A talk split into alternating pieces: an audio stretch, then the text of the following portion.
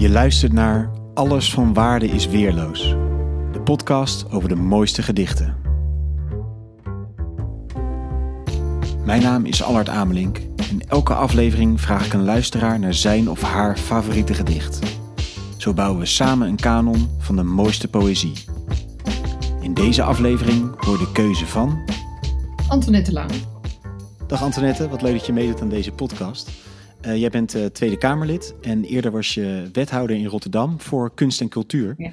Wat krijg je dan mee van, uh, van poëzie in de stad? Rotterdam en poëzie, je zou het bijna niet denken, zijn twee dingen die heel erg hand in hand gaan. we hebben heel veel straatpoëzie, mensen die met het gesproken woord bezig zijn.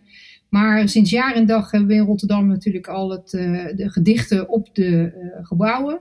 En als uh, eerste in, in Nederland en in Europa hebben we er zelfs gedichten op, op vuilniswagens.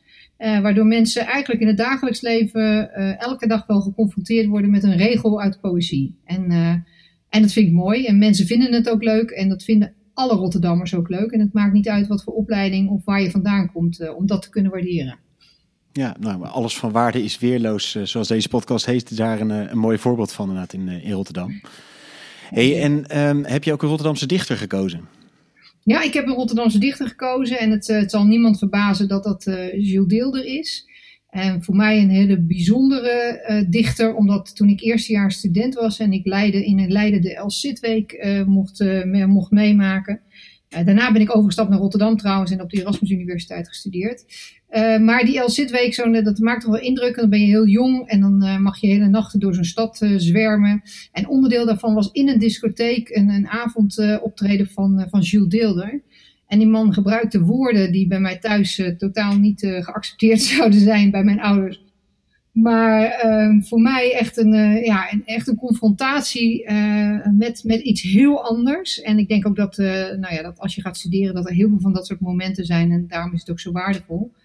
Los van alle kennis die je natuurlijk uiteraard op schijnt te doen. Ehm, maar dat was voor mij wel een, een, een, ja, een kennismaking met deze man. En vervolgens werd hij natuurlijk nachtburgemeester van Rotterdam. Naast dat het feit dat ik wethouder was, hadden we ook nog een nachtburgemeester. En de wijze woorden die af en toe vanuit hem op ons werden gericht, nou, die, die blijven, blijven hierbij. En onnavolgbare man, hij is overleden, maar ja, diepe indruk op de stad en dat zal zo blijven, denk ik. En welk gedicht heb je van hem uitgekozen? ik heb het gedicht Lotgenoten uitgekozen.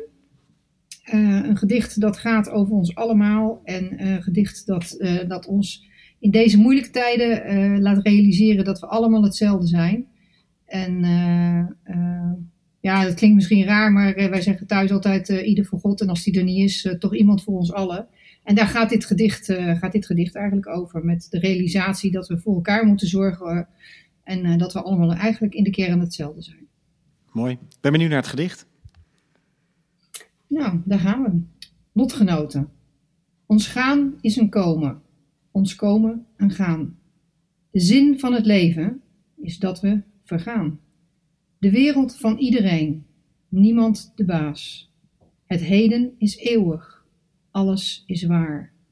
God of Jehovah, Allah of Yahweh, de een is de ander, de ander de een. Ontsteekt uw geweten, kijkt om u heen, het lot dat we delen, laat niemand alleen. Dankjewel Antoinette. Graag gedaan en dank hiervoor.